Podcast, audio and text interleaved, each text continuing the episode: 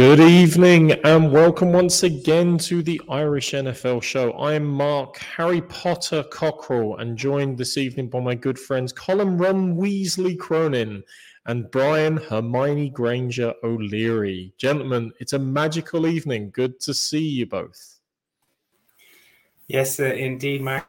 Obviously, the, they're running into Christmas and plenty of exciting games to look forward to over uh, the, the coming days and lots to discuss this evening. Brian, sounds is the like, Christmas magic in the air for you? Yeah. Oh, absolutely. It sounds like you have some magical uh, quotes to come this evening, judging by the opening, the opening lines on this show. Uh, they, they're saying this could be one of the coldest weekends in NFL history, and just when the season is really warming up in terms of who's going to make the playoffs. Um, some teams are going to play in their coldest ever game in their NFL history. So, very interesting to see picks tonight because I imagine come Monday, if the weather gets a hold of these games, we'll see very different results to what we expect. Absolutely, and we've got a you know a busy weekend ahead with obviously with the Christmas Day games. We've got football on four nights this week with Thursday, Saturday, Sunday, Monday. Another Christmas treat. Uh, but Jens, before we get into the games and the, the the future that we're looking forward to, uh, there have been a couple of sad passings in the wider NFL community and family uh, in the last few days in the run up to Christmas. Probably, Colin, most surprisingly, given the young age of the gentleman in question, Ronnie Hillman, a former uh, Broncos uh, running back who I think passed at only 31 years of age there. Yeah, really sad. Obviously, I mean, 31 is no age at all. Um, and a guy who, um, you know, kind of, you, you see the talk about him uh, on Twitter. What a great teammate he was. He his best year was actually the year the Broncos last won the Super Bowl in 2015, and he was a big part of that, rushing for nearly a thousand yards. Played in Super Bowl 50 as well. But word came earlier this week from a couple of his teammates, um, former teammates in Denver, um, Orlando Franklin and Derek Wolfe, that he had been taken into hospice care. He'd only been diagnosed earlier in the year um, with uh, a rare form of liver cancer, um, and unfortunately, um, just didn't. Uh, you know, there was really no chance uh, for him with that. But uh, a guy who, when he was drafted, was actually drafted ahead of Russell Wilson. Um, John Elway took a bit of stick for drafting him because he wasn't the biggest running back in the, the world, but he had a decent career with the Broncos, was a key part of the Super Bowl winning team. And obviously, um, will be missed by fans, but most importantly by his family. And you know it's it's good to see kind of the entirety of the NFL community coming together um, to acknowledge what a, a, tragedy it is for all of the those that who knew him. And look, our, our thoughts go out to him. It's really tough to lose anyone at any time. Um, it's especially tragic, I think, when it is a young person, and it is very, very difficult, I think, when it is just before Christmas. So definitely, our our thoughts are with Ronnie Hillman's uh, all all of his loved ones. Uh, absolutely, absolutely. And I'd like to continue extending thoughts and prayers, not just to friends and family of Ronnie Hillman, but also those of Franco Harris, who also left us earlier this week.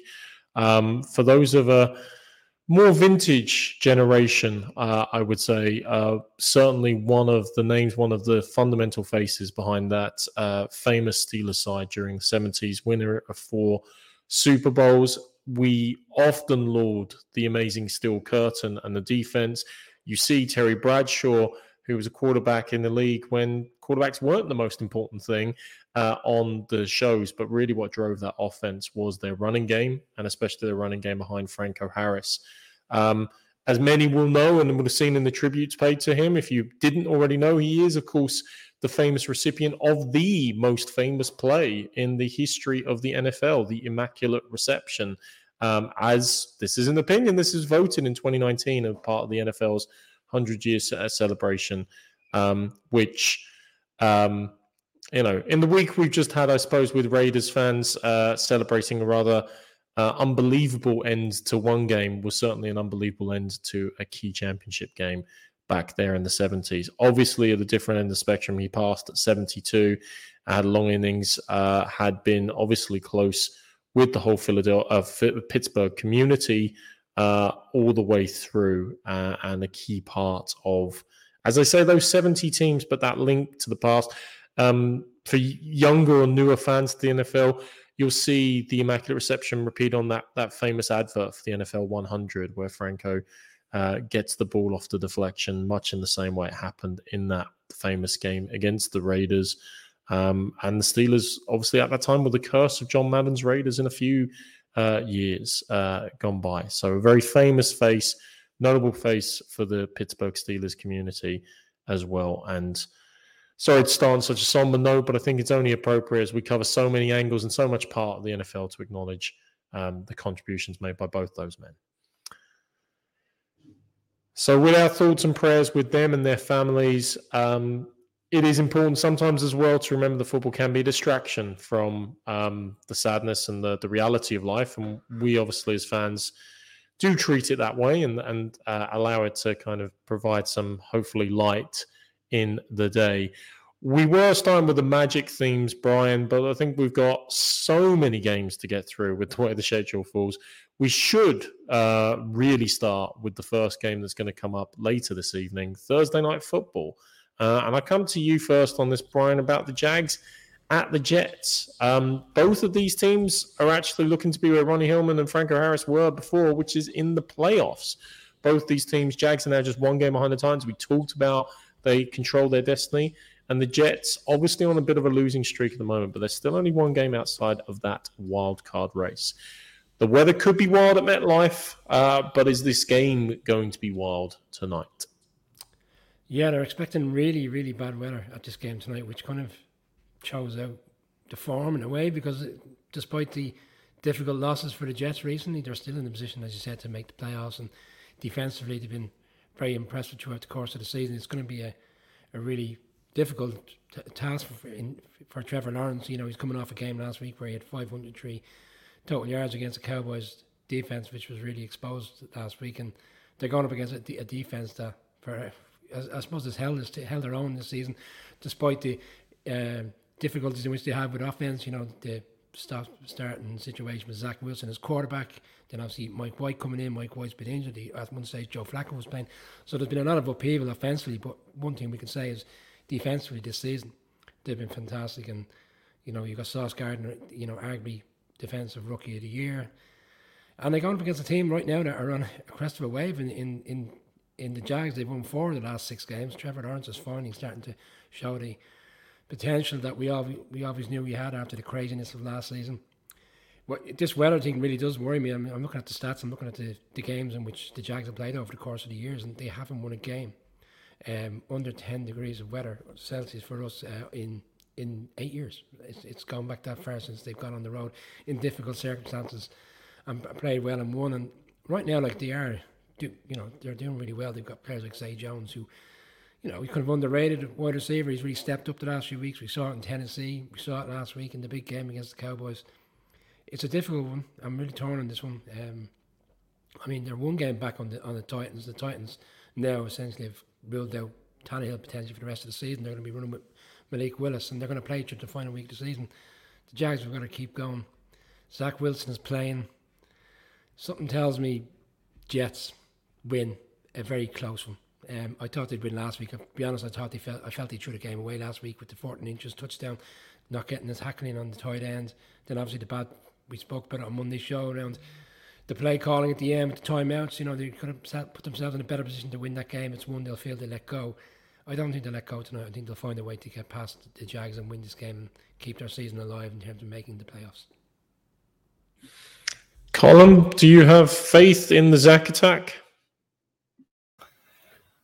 I don't, and uh, I think this is we're going to be off uh, tonight to uh, straight away. Uh, there's been a, lot of um, games where we have been um, in harmony, in unison over the past couple of weeks. Uh, maybe, maybe this weekend will not be the case, because for me, I, I think both teams. I, I, think look if if maybe the, the Jets had their um, their full like they, they, weren't injured at running back, maybe it'd be different. Breece Hall, I think, was such a, a difference maker for them.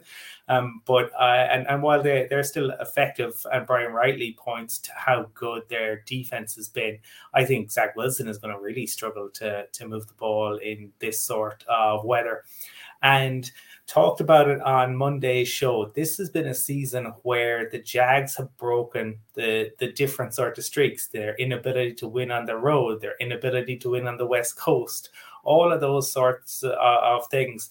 Um, and we saw uh, some of the stats come out during the week. So Trevor Lawrence is PFF's highest uh, graded quarterback since week nine. If you look at the stats uh, since week nine, even getting some love from Nick Wright, who generally only only gives the love uh, to Pat Mahomes. So that was uh, funny. But since week nine, in terms of passer rating, uh, 111.2, first in terms of completion percentage, over 70%. And in terms of touchdown to interception uh, ratio, 14 to 1, he is first in all of those. So it's not just PFF saying it, it is the stats to, to back it up. And you can see it with your own eyes the way in which he has grown and matured, the decision making. Um, and for for me, as impressive as the Jets defense have, has been, I just think they they're going to struggle with Zach Wilson to score enough points and that um, is as as I can tell you my own team that does not allow you to win football games. Uh, I wonder, and I think it will be intriguing to see what the Jets might do uh, it, with the QB situation in the offseason. That's one to, to keep an eye on. I think this will be a, a, very low scoring game. I wouldn't be shocked if the Jets were to, to win it. Absolutely, they could. I just think um, in this league, the best QB tends to win. And the best QB in this situation is Trevor Lawrence. So it's the Jags for me.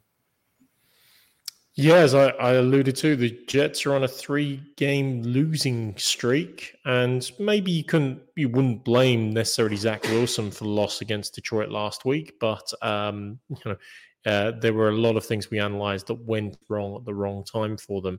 Um, and I'm with you, Colin, on this. Like their defense is impressive, but we also have to give due credit to how the Jags' offense has been clicking last while. 40 points against the Cowboys cannot be sniffed at. And if the weather is wild, um, I do still like uh, the Jags being able to run the ball. I do still like Trevor Lawrence's arm more so than Zach Wilson's tendency with his mechanics to throw off the back, back foot. Um, remember dodgy, windy game uh, between Buffalo and New England last year, and it was like a bazooka versus a BB gun in terms of Mac Jones throwing in the wind and Josh Allen throwing in the wind. Um, and maybe it's not quite as bad as that, but I would do a similar comparison between Zach Wilson and Trevor Lawrence tonight. I certainly know who I'd rather be throwing the ball in inclement weather in that regard. So, look, um, it's 2 1. Brian, you're the lone wolf tonight because I'm going to go with the Jags on Thursday night football as well. Moving swiftly on, however, gentlemen, uh, as we turn our attention to Sunday, first game we're going to look at here is the Falcons at the Ravens. And uh, two little things to mention here. Um, Mr. Ridder is going to be on the road for the first time uh, as the Falcons continue to evaluate him. If you are interested in going on the road next year to the NFL, do please pre-register your interest with our partners at Cassidy Travel. They're taking pre-reg interest uh, with your team and your interests uh, now, even. So you'll see that link in our bio on YouTube. You'll see that link connected on various social media sites as well. So do please do that. So while he goes traveling, however, let's let's try the magic theme. Unfortunately, uh, Lamar Jackson's injury history has declared uh, a curse of Adava Avada Kedavra, uh, if I remember my Harry Potter correctly, on the Ravens' playoff hopes in years gone by. Again, Colm, Lamar Jackson is injured, and whereas the Ravens a couple of weeks ago looked like they were almost nailed on for the division title, uh, they've lost. Uh, they Jackson isn't starting again tonight. We've got the, the the wonders and delights of Huntley uh, confirmed. Sorry, I say tonight. Sorry, Sunday confirmed to start again. Actually, sorry, Saturday. This is how confused I am about these games now. There's too much football. It's Christmas. I'm completely confused. Whenever and in whatever geographical location and time zone this is being played, Huntley will be starting against Desmond Ridder on the road. Colm, please save me from my misery here and release this uh, confluxing spell that I'm under. Well, given that we're on the uh, the the Christmas games uh, as such, I, will I'll go with the uh, the Christmas hat, and I'll I'll sort that out in a minute. Um, look at that. Uh, uh, with this one, uh, I don't think either of these teams will will be high flying. The the Ravens, it it feels very similar to last year. We've talked about that. Lamar gets injured towards the the end of, of the year, and the wheels just come off because he is their their offense. He is their their best rusher, and he is a great passer. He worries defenses in a way that Huntley just doesn't. And Huntley is a competent backup, but he's a backup QB, and um, that that is a, a, huge huge issue for um, this team. They are th- these are are in I think they're two and three in terms of rushing yards. But for the Falcons, the, the big advantage they have is that even though Marcus Mariota is um, no longer the, the QB there, um, their their top two uh, rushers are their running backs. And ultimately, I think that is what could make the difference. I think we might well see some su- surprises uh, this week. This is another of the uh, cold weather games, and I just it just feels like without Lamar, the, the rate you, you lose a, a huge leader and you lose your quarterback, and it just feels like things aren't quite right there. Um, again, it wouldn't be shock me at all if the Ravens were to win this, but I am going to say that it is going to be an upset and that the Falcons and Desmond Ridder are going to actually get the victory. But it won't be uh, based on, mm-hmm. off of him, it's going to be on their running backs. Yeah. And and Brian, you've got the, the stat running there, obviously, about how the player the Ravens can secure a playoff spot. But probably the bigger question for them is keeping up with the Bengals to get the right playoff spot in terms of that home advantage. Yeah, big weekend last weekend with the Browns beating the Ravens, and obviously the Bengals going into Tampa and winning. Uh, Bengals now top of the division. Uh, this this game, like we looked at these two offenses over the past few weeks, and they're stuttering. We called it out over the past few weeks. You know, in particular around the Ravens games, home to the Panthers, on the road in Jacksonville, up and down. Last weekend against against the Browns. Um, he's fixing the hat, I assume. Uh, last weekend against the Browns on the Saturday night, didn't do a lot. And there's been this kind of narrative for a while that uh, that Huntley could be potentially be the right answer for the Ravens if, if Lamar Jackson was to move on. Um, you know, if the contract wasn't secured, I think we've seen enough now at this stage to, really, to recognise that's not that's not the case. I think the Ravens will win more so because I think Ridder's in for a difficult day with the defense of the Ravens stepping up. These t- both these two teams combined for 21 points last weekend. We're not seeing a lot of the Ravens. Sorry, the Ravens offense. We're not seeing a lot of the Falcons offense. It'd be interesting to see how Ridder can do again in another road game for him. But I think bearing in mind where the Ravens are at and the opportunity to potentially make the playoffs this weekend, albeit just securing a wild card with the games that are at hand elsewhere, um, I think the Ravens will find a way to win this game. It, it is not always guaranteed that just because they should have more to win out of this that they come through. Looking at you, Indy, last year against Jacksonville, for example. Um, but let's not forget, gentlemen, the Falcons have a lot of interest in this as well. They're only a game out of the division in there. Uh, are we allowed to call it a division? Embarrassment might be the appropriate word. In the NFC South, which is uh, potentially this weekend going to confirm if the Bucs lose that the winner of that division will indeed have a losing record and thus joining the economy of the I think it's seven, eight, and one car, uh, Panthers, the seven and nine Seahawks, and one other losing division winner that I can't remember at this point in time. It's a very, very low and ignoble list, albeit, of course, the Seahawks gave us that amazing home playoff game where they unleashed beast mode. It is hard to see true beast mode, beast quake, I should say. It is hard to see any of these NFC South teams, whichever uh, eventually stumbles to the finish line, unlocking anything uh, of that nature. Um, there's been a great job, do not get me wrong, uh, by Arthur Smith and the coaching staff and the Falcons of what they've turned around uh, this year in particular. Um, but John Harbaugh can't allow another meltdown. Uh, Huntley has shown glimpses. The Ravens are by far the more talented team uh, across the board.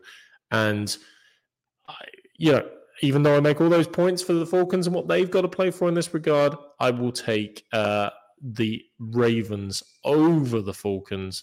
I'm not quite sure Ridder's there yet, and it's not the nicest environment uh, to go into on your first away game as well. Certainly be difficult with their defense, to say the least. Um, I'm also loving Colm's Cup that made an appearance just during that, as well as the Moose antlers, uh, which are now duly fixed. So we've got a good Christmassy night ahead. Anyone again watching on the podcast is going, what the hell is going on? Are they talking about? Then you have to check out the show on YouTube to to see the full effect um, of of what Collins brings down today.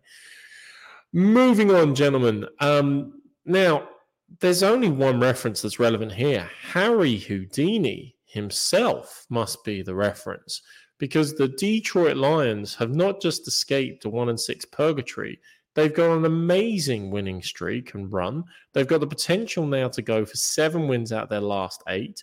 They showed a great performance against the Panthers. Uh, sorry, they showed a great performance the last couple of weeks, and now they're bringing this form on the road to Carolina.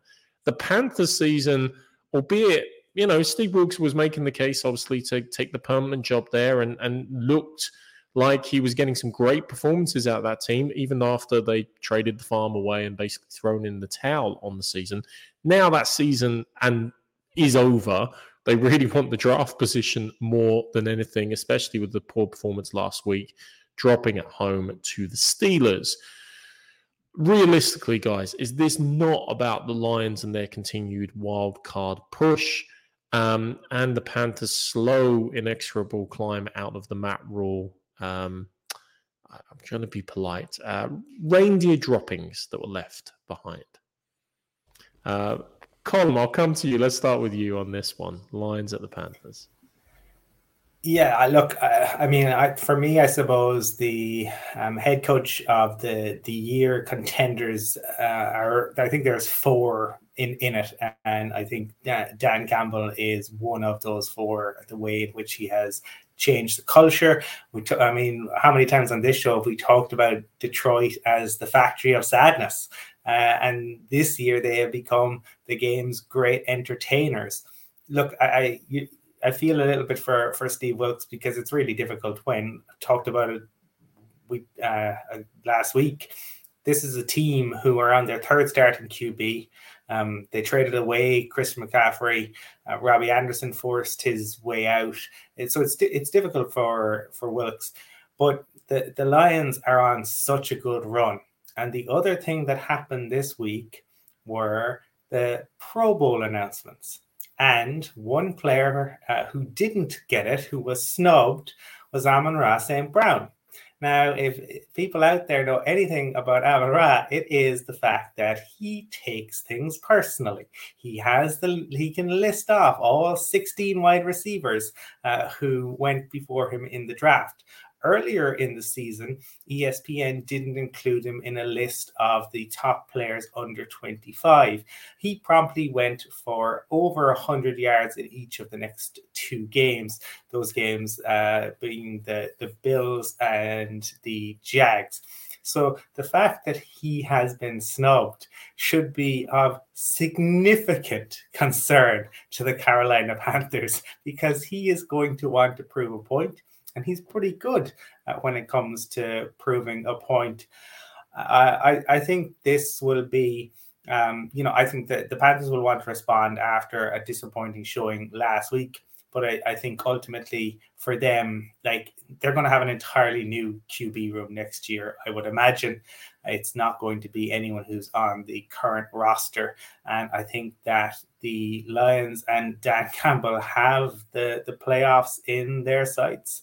And so I am going to say that the great entertainers continue to entertain and they get the win. Mark, just as you were leading into this game, you, you suggested this is more so about the Lions and the Panthers, and the Panthers potentially should be considering their position for the for the for the uh, draft come April. But the reality is they're in the NFC South as well. I know. So no, no. Well, well, look, uh, look, we're all guilty of you know what we think of the NFC South. But like the reality is, right now, if they continue to win or find a way to get themselves in a position come week eighteen, they play the Bucs. I know it's on the road. The Bucs have lost quite a few games at home this season. It's not a daunting place to go. They just need to remain one game out. Play the play the Bucs, beat them. They've beaten them earlier in the season, and they'll be in the playoffs. So I have, I get it. Like they're not like they really should be figuring out what's the plan, and they should be looking at the draft position. But the way they're playing, even if they finish the season and win the division with six or seven games, they're still going to be in the top twelve picking in the draft. So, like, there's going to be four or five quarterbacks. Anyway, that's for April. This game. Um, I picked the Panthers last week. I felt they would. They, uh, they a bit of a crest of a wave. The momentum was building. They just won Seattle, and of course, we saw the letdown game. The letdown game was because the Steelers found a way to essentially stop this three-headed monster which they've had in the run game, which is Blackshear, Foreman, and Hubbard. And when it came down to Sam Darnold trying to essentially win the game on his own with the likes of DJ Moore and Terrace Marshall in you know in terms of their wide receivers, couldn't get it done. The Lions' defense, to me, is the biggest factor here over the past few weeks. We talked so highly of their offense throughout the course of the season since they played the Packers. Whatever went off that day when they when they played the Packers at home, and only gave up nine points in that game. They've literally turned the corner. They played the Giants the following week in MetLife. They, they did a really good number there. In fact, the only team in the last six weeks that have really put up any numbers on them is the Bills. And in fairness to the Bills, they put up big numbers on every team. So it's the defense for me which has created this run. And I'm with Colin. Um, I think the Panthers will rebound and play a lot better than they did last week. But ultimately, I think the Lions offensively have too much at the moment. They're averaging 31 points a game. I know it's dropped off slightly recently, but now they're finding ways to win games in tougher situations where they don't have to put up 30 points. This weekend, I think they will they will find a way to put up good numbers. I can't see the Panthers living with them. So I'm with Colin. I think the Lions will win and sure. march on towards the playoffs. No, they absolutely. And look, it's a good call out about the Panthers because I was just calling out about the Falcons. Like you kind of look at their record and think they're out of the running, but of course that division keeps everybody interested. Saints as well, um, across the board. And uh, you know you got to have a ticket to win the lotto. So even Panthers fans are saying, well, if we get to the playoffs, and you never know, so we, we will see how it all transpires. I'm I'm fascinated by a couple of things there. I mean, Brian, you rightly called out the Detroit defense. I mean, even that game against the Bills, which they lost, and the Bills only put 28 up on them, as we said, for a little bit of better time management at the end of the first half, the end of the game there in the, that Thanksgiving game, it could have been theirs. And it was the first time we saw a really competitive, it felt like a really competitive down to the wire Thanksgiving game in Detroit for a long time. And not just the Giants, they held the Jags to 14 points as they hockeyed them a few weeks ago. They held Minnesota to only 23 points in their offense as they won that game. Um, and I think under 20 points last week as well. So that defense has been clicking entirely. And Colin Amun Ra, of course, the supreme deity in the Egyptian uh, religion, uh, fused with Ra, who was the sun god, but Amun was actually the supreme deity. Some people overlook.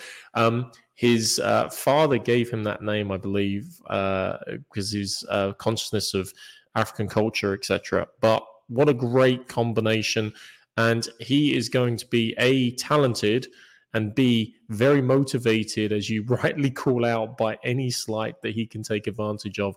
And that fusion, just like his name is a fusion, will uh, undoubtedly power uh, this Lions team at the weekend as well. I mean, you know, you could make an argument Jared Goff is overdue throwing a game away um, because he's always usually good for one or two of them, and he hasn't been. He's been one of the the, the good news stories and the the kind of the bounce back seasons. Um, if we talk about comeback player of the year, you could make he's up there considering how low he was last year, but we all know that's going to Geno Smith, or maybe Brian. I know there's some betting angles on this, but maybe Christian McCaffrey is in in the mix as well. We'll come to that later on. Um, for me, I'm going with Detroit. I know a few Lions fans are absolutely buzzing about what Dan Campbell's building up there um, and how they're evol- evolving. Maybe it's not going to be this season, but they've got a run uh, and a chance at that wild card, and they are going to go to town and try to run it in. So, is that that's a full house? Has the curse been duly applied? That's all right. It's all right. Amon Ra will reverse curse with his uh, Egyptian name, so it's okay. Uh, are however, from now next games we a couple of magicians for sure. Uh, these guys happen to be magicians with the football, however. First is And maybe he's the, the Mark. You you have turned into a Dalek on Christmas. Uh, we know that uh, the BBC love to run a Doctor Who special, and it would appear to have arrived early to Mark Cockrell, as uh, I have my reindeer ant- antlers, and Mark has uh, turned into a Dalek. Can you hear us, Mark? No, he he is uh, fully fully frozen uh, there. Um, we are just a couple of years on from being unable to avoid those frozen songs. But maybe maybe Mark has thought out now. I don't believe so. I think he was calling out Colm, and I think we'll, we'll, pull Mark back in, in a second. Um, I think he was calling out. He was leading into um, the uh, the Bills game, which is oh he's back, he's back. Exterminate, exterminate. Um, the joys of live shows, huh? oh, it's beautiful. It's beautiful. I, I was just calling out Josh Allen being a magician. Criss Angel is where I was going with uh, in comparison. Uh, a good looking guy who can do it all in terms of close up or um, uh, more spectacular feats in the same way Josh Allen can do it with his feet or do it with his arm. Brian, I was going to come to you to break down this game and give us your thoughts on, uh, uh, you know, Josh Allen's forms, but also obviously Justin Fields, who can definitely do it with his feet, maybe less proven still with his arm. Sub-zero temperatures, wind chills, and gusts of up to 40 miles an hour are the uh, forecast for this game. It's going to be a common theme throughout the course of this weekend. Um, look, I I do like Justin Fields. I probably come across as I don't. I, I, did say on the show on Monday that he only threw for 91 yards last weekend. I'm just making the point.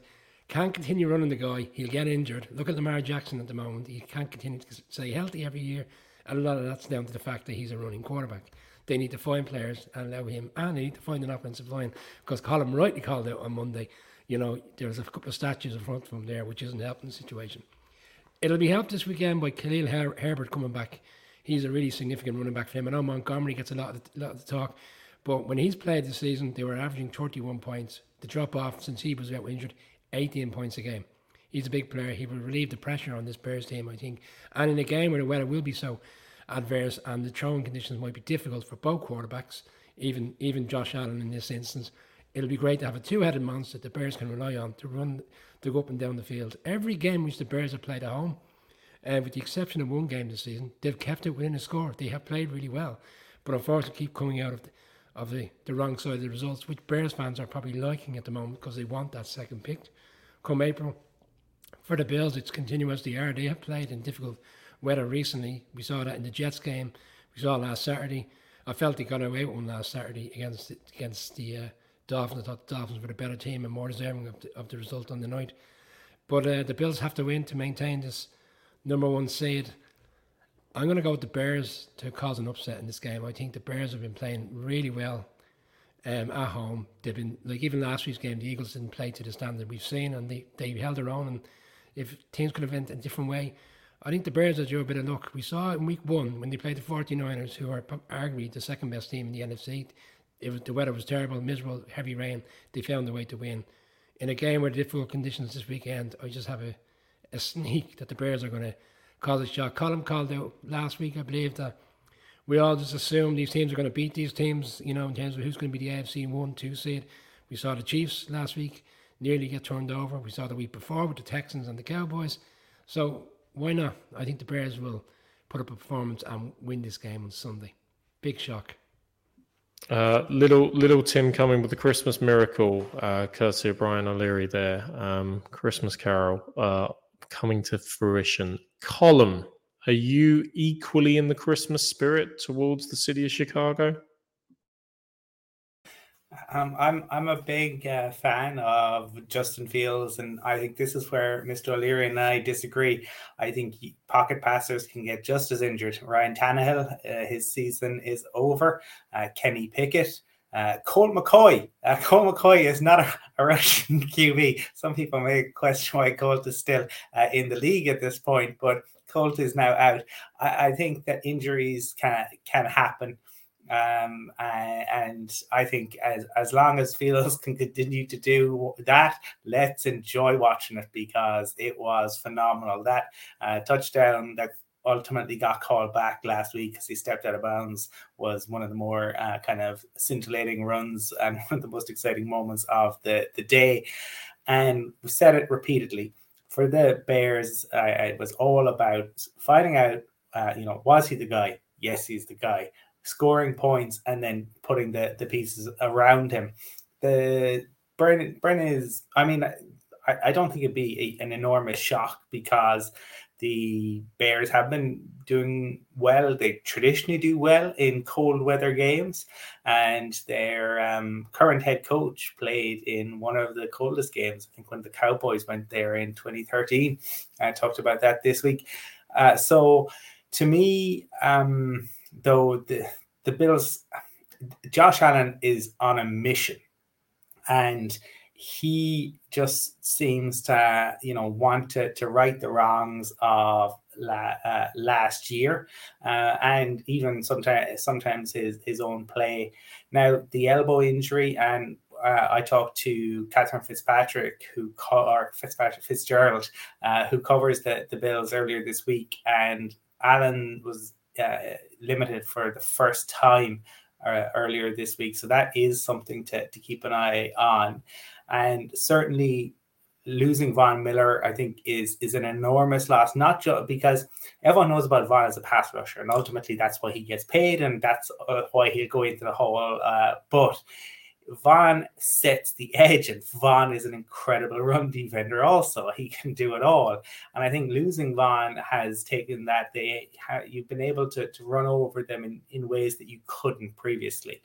I just don't think the the Bears have what the Dolphins had, but I do think that the Bills you know, come the the playoffs, that that would be a concern. Uh, both their ability to run the ball and their ability to defend the run.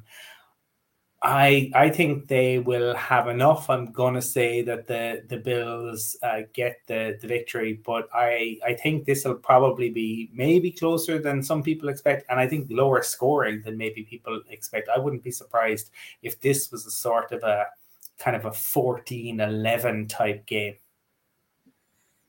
Well, count me most people then, because I don't think it's going to be close, and I don't think the Bears are going to win either.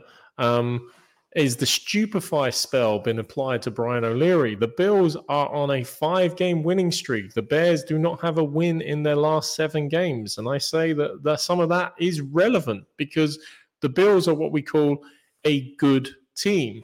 The Bill the Bears are what we call a bad team. And yes, they have shown green shoots. It has been fantastic to see them use Justin Fields correctly. I actually agree with some of their moves in the trades they've done that they were criticized for in terms of trying to build it up, but it's building it up for the future. And of course, uh, the new team there needs a bit more time to be able to build that up. They need to build up at the lines more significantly. And Colm, your points about Von Miller are absolutely relevant. I mean, how he sets the edge is critical uh, and what he's performed on during the years and is very relevant. But let's face it, the next layer of that Bills defense, and don't get me wrong, they want people to get healthy. They've been suffering with injuries on the defense all season long, and they've still been at a reasonably high level. So they can take it up another notch. Is Justin Fields a threat? Of course he is. Do I, however, expect the Bills to win this by more than one score? Absolutely in relation to it. And we talked a little bit about teams with something on the line. As you'll see at the bottom of your screen, like the Bills will clinch the AFC East uh, with a win and a Dolphins loss versus the Packers. Yeah, not so sure about the second part of that, but they do have clinching potential. And Brian, you rightly called out They want to keep winning to keep that advantage in that number one seed with that very precious single buy that exists over the Kansas City Chiefs. Um, with the tiebreaker that they currently hold, of course. So count me in on the Bills. We have a 2 1 split. Um, Brian, lone wolf in it for the Bears. Bears fans will you know, sing your praises, uh, heaven in the highest. Uh, we're coming into the Christmas season. Yeah, we we should have done favorite Christmas songs as well, guys. So I want to hear I want to hear some of them. If you can work in Last Christmas in any way, uh, for example, or All I Want for Christmas is You, um, you get a thousand Irish NFL points. Um, challenge to people with their comments as well. Any comments with a decent Christmas song or pun will definitely guaranteed get read out. So, and we'll come to your comments in in just a moment. We're going to cover one more game, and it's the second part of the Magician series, if you like. This one's the Seahawks at the Chiefs. Patrick Mahomes, the David Copperfield of the NFL, if you will. No one does it bigger or grander or more rambunctious than Patrick Mahomes. Left handed, underhanded, no looking. Um, there quite simply is no spectacle that he will not uh, try to achieve and get over. Um, Geno Smith, I mentioned earlier about potential comeback player of the year. Brian, you might touch on that in due course. But the Seahawks have been sliding. This would be an upset if they can pull it off. But I think it's fair to say, Colm, that the Chiefs, they've been stuttering of late. Although I did get, when I say the Seahawks might pull off an upset, I'm making it sound like it's a tight line. Uh, a friend of mine who's a Seahawks fan uh, got the Seahawks plus 15 and a half points earlier in the week. So basically, I don't know if the line's there at the moment, that's what he got in the US. Um, basically, Colm, I know you love gambling so much. If the Seahawks lost by 15 points or less, he wins his bet. They would have to lose by 16 points or more for him to lose his bet. That seems like a very high line, but you can talk about your love of gambling if you like, Colm, or you can talk about the game. Your choice. I'll give you the option, mate. It's Christmas after all.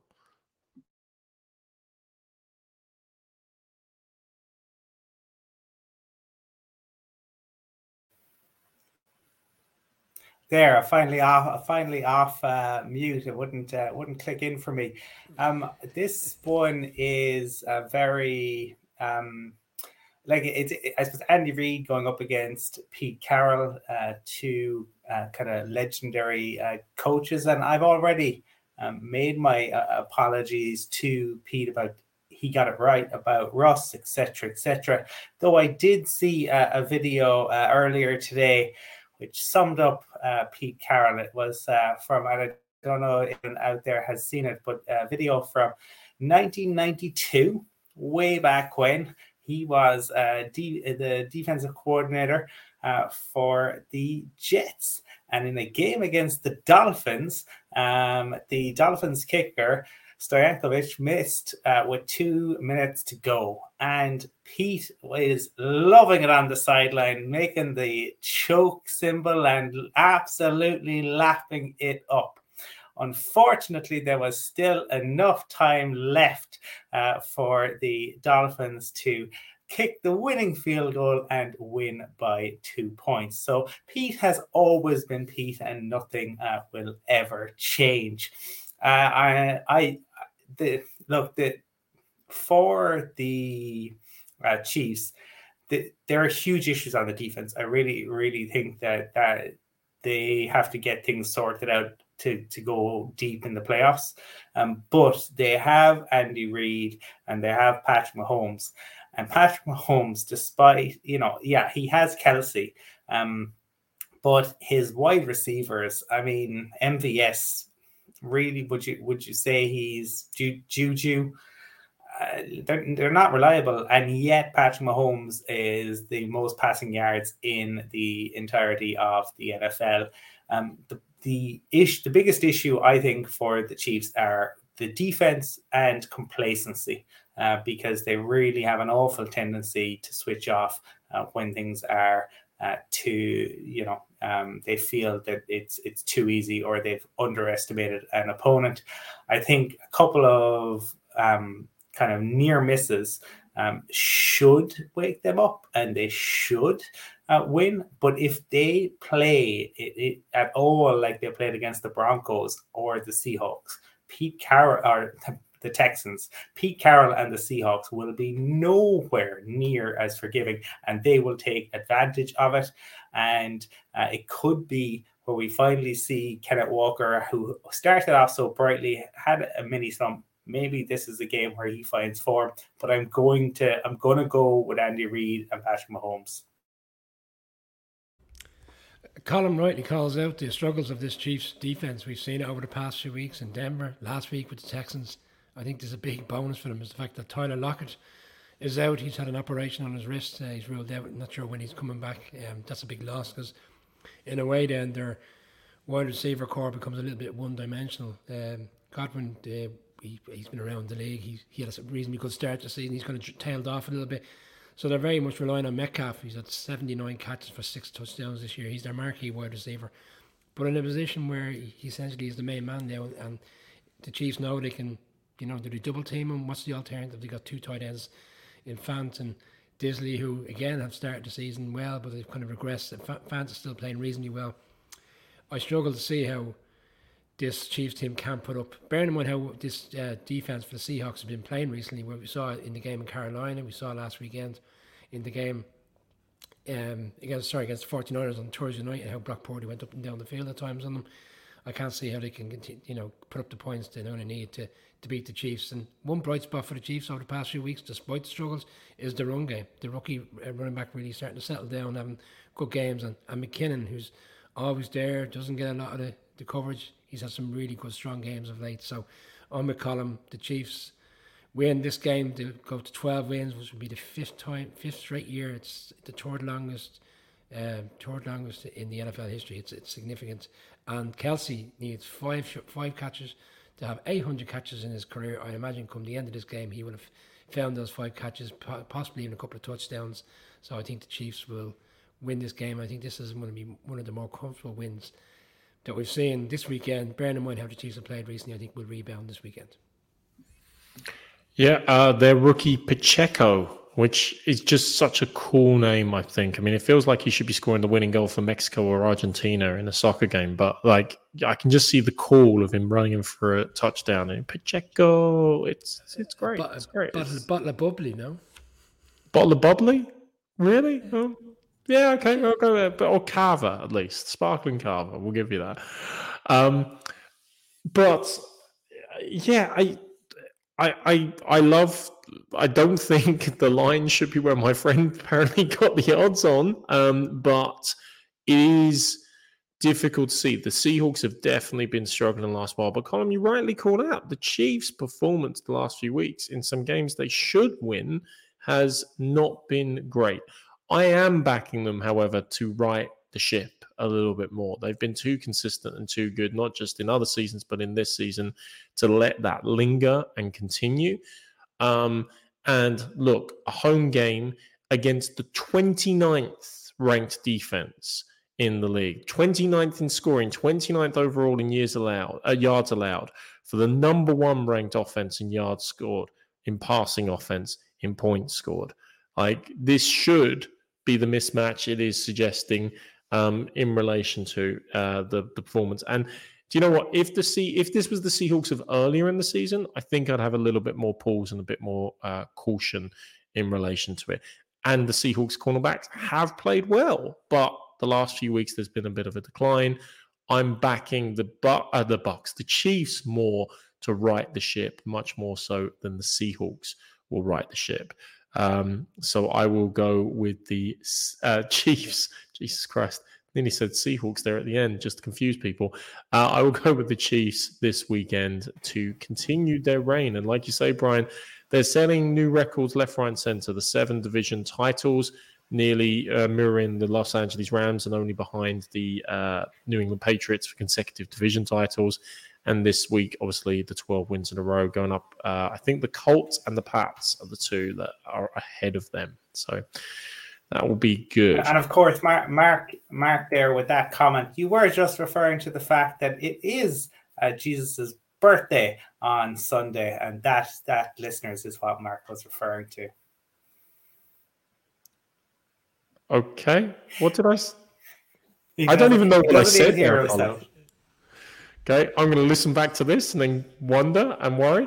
Um, but uh, in, in, the meantime, Brian, uh, Colm in there with the Christmas reference. Any Christmas um, connotations coming in in the comments? I knew when you asked for this to be one man that would be immediately jumping in, and lo and behold, he hasn't let us down. Fred, driving home from Dallas. It'll be a long drive for Fred driving home from Dallas to get here. You might want to hop on a plane as well. Um, one referring to comeback player of the year, um, Owen Horley called it out. Uh, Goff is potentially in the running for comeback player. You touched on McCaffrey. We might even have a, a brief conversation about the end. Yeah, I, um, I mentioned I mentioned Goff earlier on um, as an option in that. I think it's going to be hard to look past Geno Smith because they tend to give it to people who are coming back more from serious injuries. But absolutely, I, I think he should be in the running we'll just see if any more Christmas referrals come in. Um, Fairy Tale in New York will be in there, bearing in mind the uh, the season in which the Giants are having now. So I think that's the next game, Mark. I'll, I'll hand it off to you there. Absolutely, uh, absolutely, Brian. Um, the the Christmas miracles. It's not the Christmas miracles. It's the yearly miracles have been going around uh, in this regard. We haven't had to wait for Christmas because the Giants have come back to life, Brian. Um, uh, they have truly risen. I know that's an Easter reference, risen from the dead after three days. They've risen this year under the new leadership being driven by Joe Schoen and Brian Daboll. And only recently the Vikings participated in the greatest, sorry, let me correct myself, the largest miracle comeback of all time. The greatest, of course, was the Patriots in a certain Super Bowl from 28 3 down. Um, strangely, the same quarterback was involved on the other side of both of those occasions. Uh, but the Vikings uh, truly rose in a Christmas miracle fashion, still maintained destiny at least of that second seed, which, okay, you don't get the bye, but you do control at least home field advantage if you win on wildcard weekend for the divisional playoff round. So it is critical in terms of your positioning in that scenario. Brian, I'll start with you because I know you've probably analyzed this game for about 29 hours each day for the last three days. Um, but both teams really need to win this. Like, let's be clear the Vikings need to win it, as I said, for the second seed, but the Giants need to win just to make sure and secure that postseason berth. As you rightly have up on the ticker here, they will get there and can get there this weekend if they win and you get two losses from Lions, Commanders, and the Seahawks. And we're already all predicting the Seahawks will lose. Yeah, and the Commanders go to, to San Fran, well, to Santa Clara to play the 49ers. So there is a, a real opportunity here for the Giants going into this game. Look, this Vikings team are having a fantastic season. Kevin O'Connell, Harry Styles, as, as Wink Martindale called him, bear in mind, Harry, Harry Styles and he well, he's 37 years of age. He's going up against a 59 year old defensive coordinator who calls himself the blue collar guy. So it'll be interesting to see how they compete against one another. Bearing in mind Kevin O'Connell is a play caller. Well, his play calling last week in the first half was uh, erratic, shall we say. They did 26 yards of offense. Colm Knightley called it on Monday. They couldn't get out of their way in the first half. The amount of you know bad decisions between special teams and pick sixes and then the second half 460 yards of offense and you know, a crazy second half game which they come back and essentially the first half has been forgotten about, which is maybe lost in the craziness of what you've discussed there around the, the largest comeback in history. But you're right, they do have to win the game. I mean, Monday's or sorry, Sunday night football's result in terms of the Giants winning was massive. Uh, the Giants defense really stepped up on, as we touched on on Monday, to see Kayvon Thibodeaux essentially getting better and improving game by game. And we saw on on Sunday. What was really evident in Sunday's performance defensively was it's the, this is the first time, second time this season that they've actually had a structure in terms of the four marquee players on the on the front seven playing, and it was a real. You could see immediately how effective and how it allowed Thibodeaux to be in a position to go after the quarterback consistently throughout the game. And I think they can get a Cousins. I think there's uh, opportunities there. When Cousins is under pressure, we see him make difficult decisions. You know, he chose interceptions and needless passes. So I can see again, a, a strategy how the Giants can remain in the game, which again is effective running from Saquon Barkley, allow Daniel Jones to be protected and have a methodical drives, something similar to what we saw with a 97 yard drive, eight minutes off the clock on Sunday night. But will it be enough? I don't think so. I think, bearing in mind the players in which the Vikings have, in, in particular Justin Jefferson and Thielen, and where, where the Giants secondary is at the moment, it wasn't really exposed on Sunday night football, but I believe over the course of four quarters, I think the Vikings will do enough. But the only thing with the, with the Giants, if they can remain in the game with six or seven minutes to go and they have an opportunity to win, who knows? Bearing in mind what the Vikings have done at home this season, and Michael Lombardi this week on his podcast was hilarious. He referred to Kevin O'Connell if he ever makes a trip out to Vegas, the the, the book the they will immediately close the doors in every every single casino because he's the luckiest head coach in the league at the moment because he just finds ways to win all these games at home. So maybe the luck will change on Sunday, but I, I just think the Vikings will have too much offensively um, to beat for the, for the Giants, and the Giants will they will make the playoffs, but it won't be this weekend. Yeah, he's definitely been playing the roulette table Colm with the the Bills game uh, as a prime example. Obviously, last week's game, even the game you were at Thanksgiving, the Patriots and the overturned Hunter Henry uh, touchdown catch. Um, who knows? Is it is it going to be uh, um, jug- juggling the dice or dealing the cards for uh, Kevin O'Connell again this weekend? Yeah, I think the um, is it the um, I can't remember if it was two or six uh, plus two or six um, points in terms of differential that the Vikings are, and yet uh, they uh, sit at 11 and uh, 3. Um, Mark, I suppose in terms of uh, you were looking for for Christmas songs, well, uh, for the Giants, uh, to me, Chuck Berry released "Run Rudolph Run" in 1958. It is if the Giants are going to win this, it's going to be "Run Saquon Run." Um, but the Beach Boys, uh, just a few years later, released Little Saint Nick, and surely for the Vikings, it will be Little Saint Kirk. And we also have mi- the mini me Kirk on the sidelines. If people have seen that, um, they uh, they appear to uh, to be making as much as they can. They're they are enjoying their 15 minutes of fame. But as long as the Vikings keep winning, I think that will uh, continue uh, there. Like the Vikings make no sense. They make no sense whatsoever. Um, but sometimes that can just happen in in a season. Uh, Leicester made no sense the year they they won the the title, but they they went uh, and did it. Uh, Greece made no sense when they won the Euros. Denmark made less sense again back in '92, and I just for they they have you yeah they will allow yards yeah they will allow points but you always have to worry about Justin Jefferson and you so you you try and take him out of the game but then Adam Thielen shows up um, and then they in Ham and in Dalvin Cook um, and uh, they have ways to to run the ball so um, I think this will probably be a, a close game uh, but ultimately, I am going to say that Kevin O'Connell and Kirk Cousins moved to 12 wins on the year. The Giants, okay, are going to have to hope that uh, you know, Kayvon Thibodeaux and that defensive line can get to Kirk Cousins and truly, in the words of the Spice Girls for their Christmas number one, have two become one uh, and uh, uh, meet him there in the backfield. Um, we could. I was trying to think of how to work in E17. Stay another day. You know, classic early '90s stuff here, guys. We're going for, but the reality is, we're talking about teams coming across a little bit of a stutter in recent weeks. The Giants were Brian. They were fall, not falling apart, but they were coming down off the high of the performance. Saquon looked he was tired and run down. Daniel Jones wasn't making the clutch plays that he had been earlier in the season. And then last week, the bounce back win against the Commanders. And I know you called it, um, including the the little jibes when we made our picks on, on WhatsApp. And you kind of called out, said, geez, that's a funny way to spell Giants uh, when I had selected the Commanders, which I did appreciate. Um, but you start to wonder, is like, okay, is that their recovery?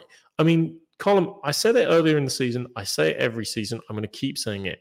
Please, people, for the love of God, never ever bet on two teams in the NFL. The Cowboys are one, the Minnesota Vikings are the other. They defy logic this year in some of the games they've won. In the games they've lost, they've been absolutely annihilated pretty much. So they've never necessarily been in doubt. And it would not surprise me if the Giants overturn them. But with the way it's going, with the roll of the dice, with the extra card Um, they they pull out. Kirk Cousins reminds me a little bit of you know his famous uh, "Do you like that? Do you like that?" I mean, he's clearly the Paul Daniels. Uh, you're going to like this, not a lot, but you'll like it. Uh, kind of approach, uh, a little bit cheesy, a little bit passe, but he still manages for the most part to get the job done in a very average way. He's going to get the job done this weekend. They're going to move to 12 wins. We're still going to wonder how the hell they're on 12 wins. I agree with Michael Lombardi that Kevin O'Connell has rabbit's feet decorated around with four leaf clovers and everything. Um, he is running a lucky run, but you sometimes need luck as well. So, Brian, I'm afraid we're going with the Giants here, as uh, so going with the Vikings here as well to take this game. Do you have anything else on it, Brian? I know you've, you, as I said, you've got all the angles on it. Yeah, no, one interesting quote, and again, I don't know if Kevin O'Connell is just trying to play tricks with the, the media and telling you the Giants uh, um, staff, but he, he said a number of times this week he's considering taking down the snap count for a number of players because he's obviously conscious that they're going to be in the playoffs and obviously there's bigger games to come. So one player in particular who had a really good game last week, Osborn, the wide receiver, um, he's starting to kind of get more traction, more uh, reps, and maybe he's the player that is, is one to consider for Sunday as opposed to the, the big guys such as Thielen and and Jefferson doing all doing all the magic. We saw him score a touchdown early on, which led to the comeback last week. Um, it'd be interesting to see if he follows through on that. I, I think it's too early in, in the process to be considering reducing workloads for players. Bearing in mind, if they don't get that number two seed, inevitably they'll probably end up in San Fran or Santa Clara, sorry, for the because they would leapfrog them into second, and you don't want to go on the road you know, as you said, it's really crucial they get the, the wild card game and the divisional game at home. You're saying to about uh, East 17 stay another day. Well, maybe I think it's wait another day for the Giants because it might be a week a week down the road before they secure that playoff spot when they play the Colts at home, um, more so than this weekend. But um, it'll be, I imagine it'll be a really close game. Nicely done, Brian. We'll save the Parker white winter coats for another week then as well. And actually, Osborn coming on would be great to give him four, you know, more meaningful threats. Obviously, Jefferson is key, Thielen, Hockenson, who they traded for, and Osborn because an underrated story this season is Dalvin Cook is not producing the way he was in terms of yards after contact, yards after contact, You've like all the more advanced run metrics. Dalvin Cook is not producing in the run game as he was. I see Colm's eyes light up at that one. We will debate the the pros, cons, whys, and maybes of Dalvin Cook another day. Uh, potentially after he goes off for 200 yards against the Giants defense and makes me look really stupid. But we need to get through a few of these games. So let's do a bit more of a quick fire. One person analyze the games, the other two just give a quick one word answer. One word, Brian, one word. First of all, Saints at the Browns. Colm, over to you, sir. Yeah, a game that's going to take another one of those cold, cold weather games. And uh, probably if, if it was the other way around, I might feel a little bit differently. But ultimately, Mark, uh, we hear of the little drummer boy a lot at this time of year. It will be the little runner boy because Nick Chubb is going to play. The foot injury is not going to uh, prevent him from playing, and he will be the difference between these two teams. I have the Browns winning it, and uh, the Saints will have some decisions to make in the offseason as to what they do uh, at QB and at head coach. We call them Browns. Saints. Okay. Moving on. Brian, the Texans at the Titans.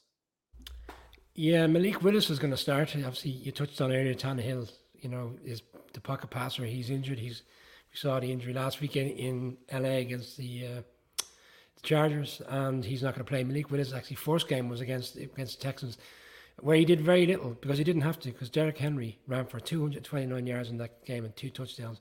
He's ran for 200 yards and plus plus 200 yards five games in a row against the Texans. And once the Texans have been playing really well of late, the Titans have to get this game. I mean, the fact that they've lost four in a row they're still hanging on to the division lead. Even if they lose this game and they lose next week, as long as they beat the Jags in week 17, they win the division. So, but again, they'll try and win this, put the pressure on the Jags, who obviously will know by tomorrow morning what the result is of their game. They played each other. It wasn't even close. The score doesn't reflect the game recently. 17 10. There was a garbage time touchdown.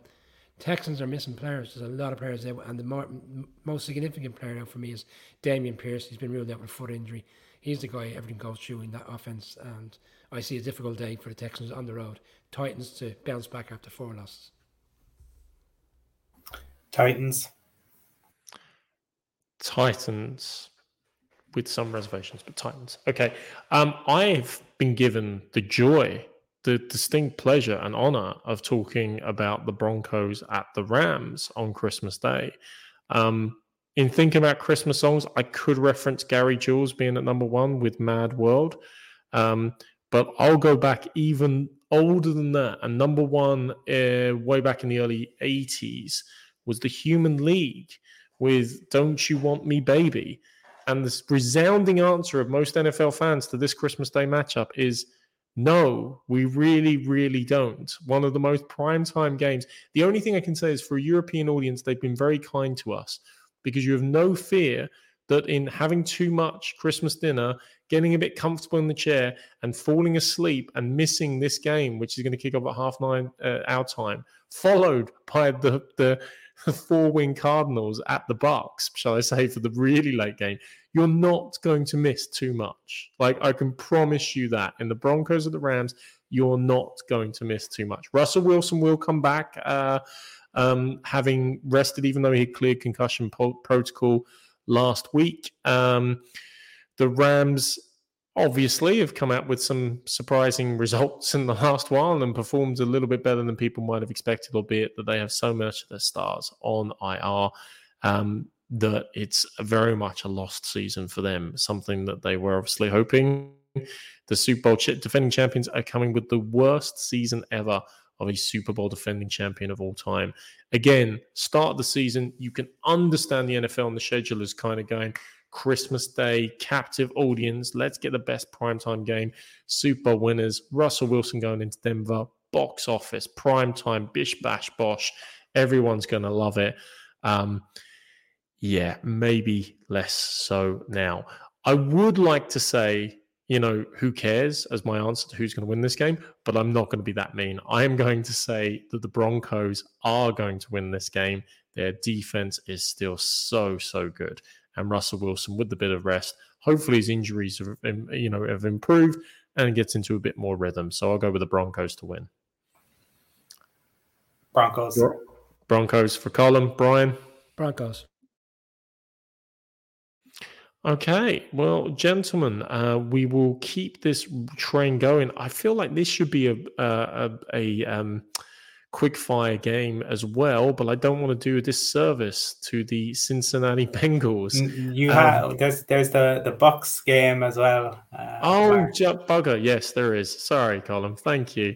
Um, the, we have to talk about that one as well. This is the second half of the uh, sleeping Christmas Day. You won't miss much of the Bucs. at well, I I think we can. Uh, for me, the cards are uh, the, the, the Rams are in a bad situation and they have a lot to figure out. The cards are in a, in a worse situation.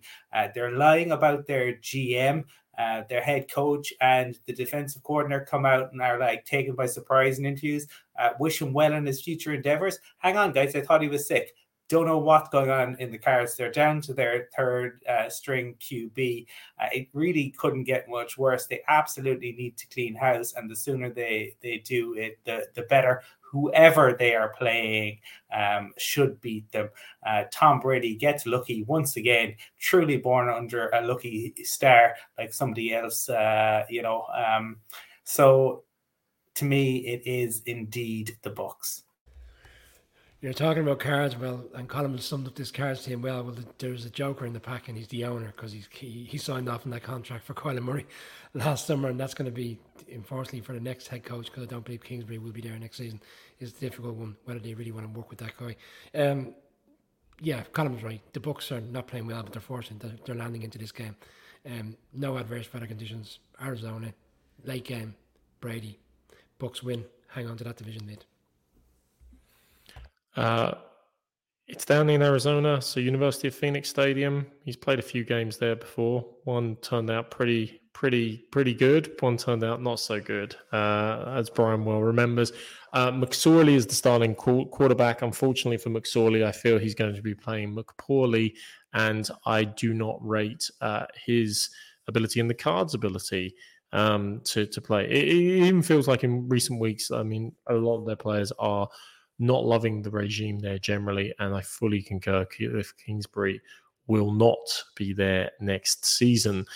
Um, uh, and of course, he could be McSorley as that as well uh, if he gets sacked by Devin White, Lavonte David, etc., etc. on that Bucs defense. Who, in fairness, have been keeping the Bucs in games, even though they've been playing an exceptional amount of minutes and time of possession.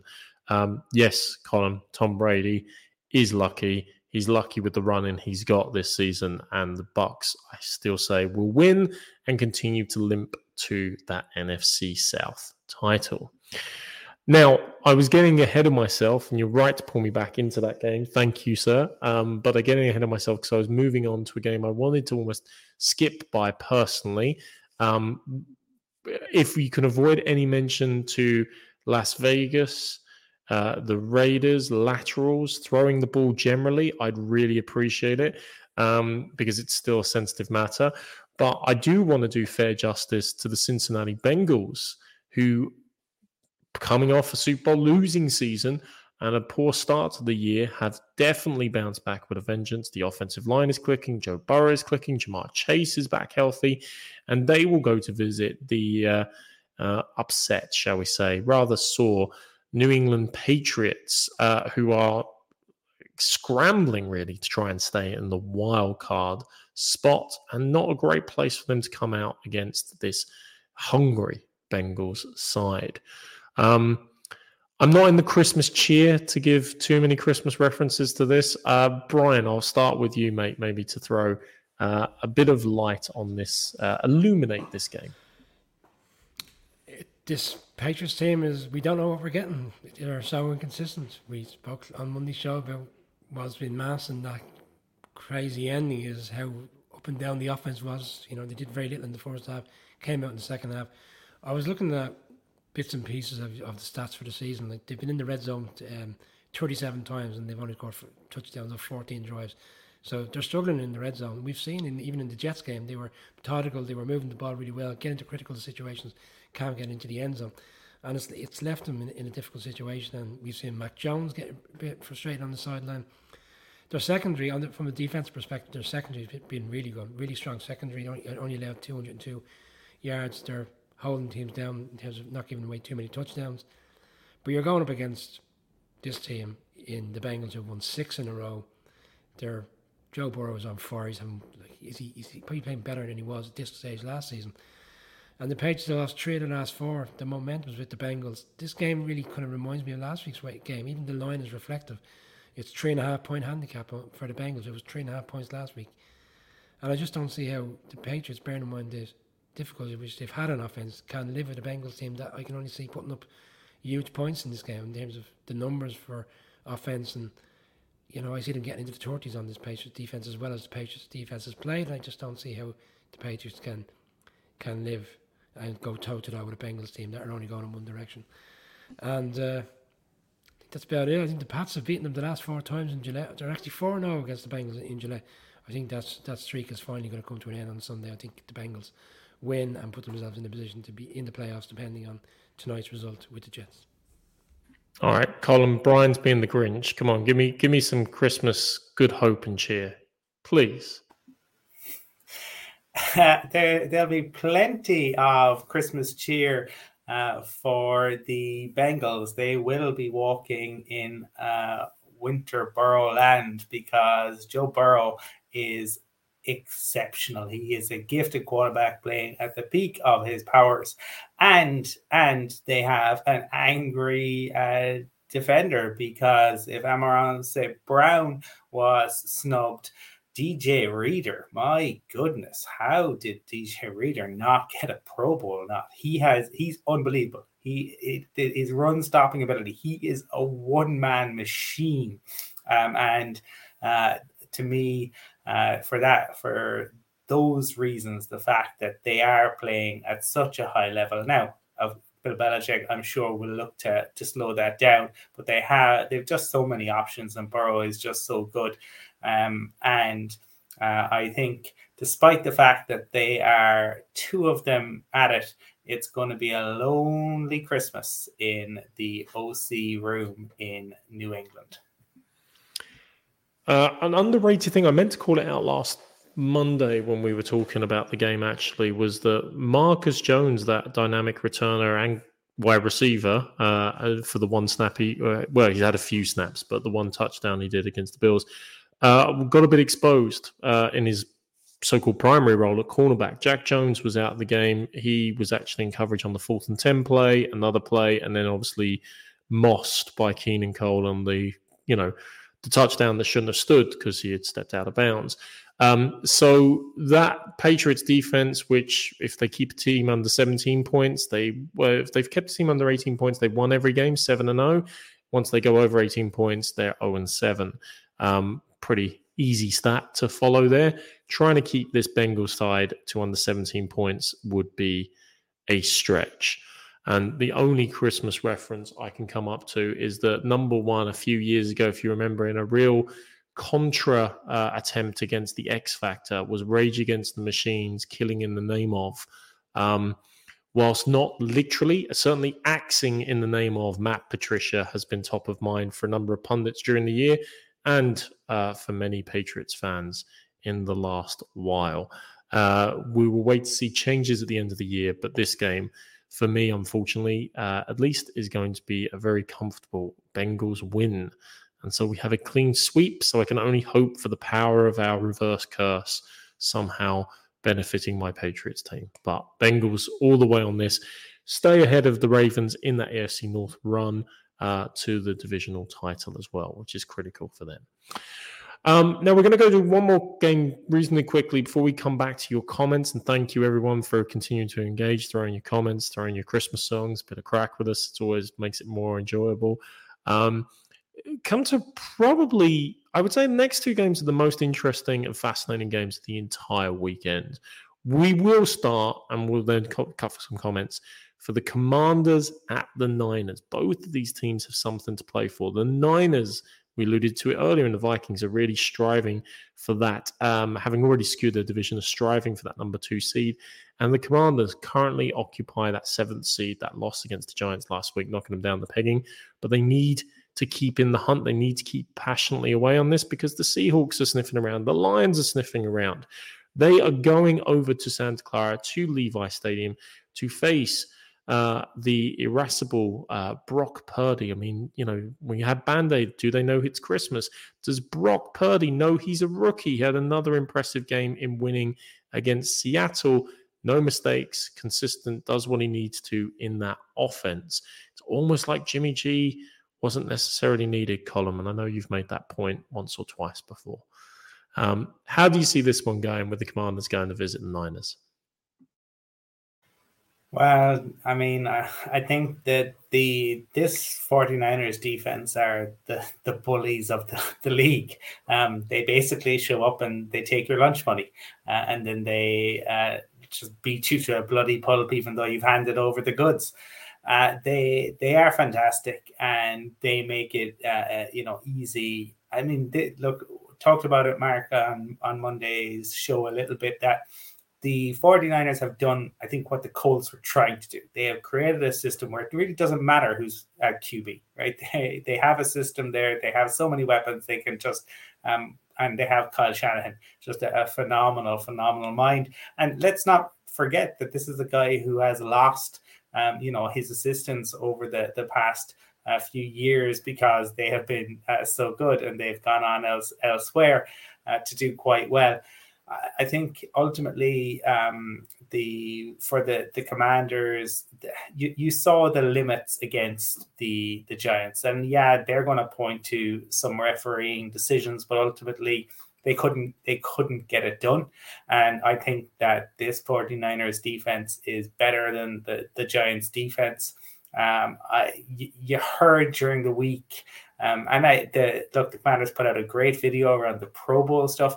but there was kind of that uh, maybe got attention off of the fact that Ron Rivera got asked about making a change at QB.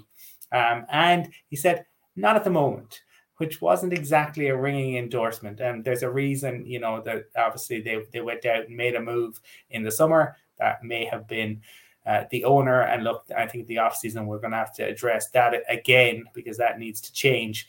Um, but for me, the 49ers continue um, to, uh, to, to dominate on the defensive side of things and they get the victory. I took time out to watch our interview with Ron Rivera uh, last February when we were fortunate to, to, have his time when we were in LA for the Super Bowl. And he, he was very non committal in that one last February to, to Taylor Heinicke. And what we're seeing from Taylor Heinicke now is essentially what we saw last year a guy that will come in, help the team, have players play for him, which is very evident compared to what he had with Carson Wentz. But yeah, he's not he's not going to be the guy to bring them forward. And I think it's another interesting off season ahead another interesting off season ahead for the 49ers because if Brock Purdy continues to play at the level he's been playing in the three games so far, he's thrown for two touchdowns. His, his numbers are very good. He looks very composed. Uh, even when he's been put off by difficult uh, hits, he seems to step up. Last week's game, he was he was supposedly injured going into it. Didn't look the case. What happens come the end of the season if he goes on a real strong um, late playoff push and potentially gets them over the line and into the Super Bowl, albeit we all recognise it'll probably be the ultimately the 49ers defence, which is wins them the game. He's still going to be the man leading them as quarterback. Anyway, that's for another day, but it's going to be a very interesting off season. I look forward to those type of conversations. For this game, the 49ers are coming off 10 days rest. They haven't played on the Thursday. This defence is, is firing on all cylinders. They've won seven games in a row. Uh, you've got a team coming off a Sunday night game going West Coast. The upheaval of that the only thing I could say is if they can stop McCaffrey, you know, if they, and, and put Brock Purdy in a position where he has to throw because they are top 10 in terms of run defense.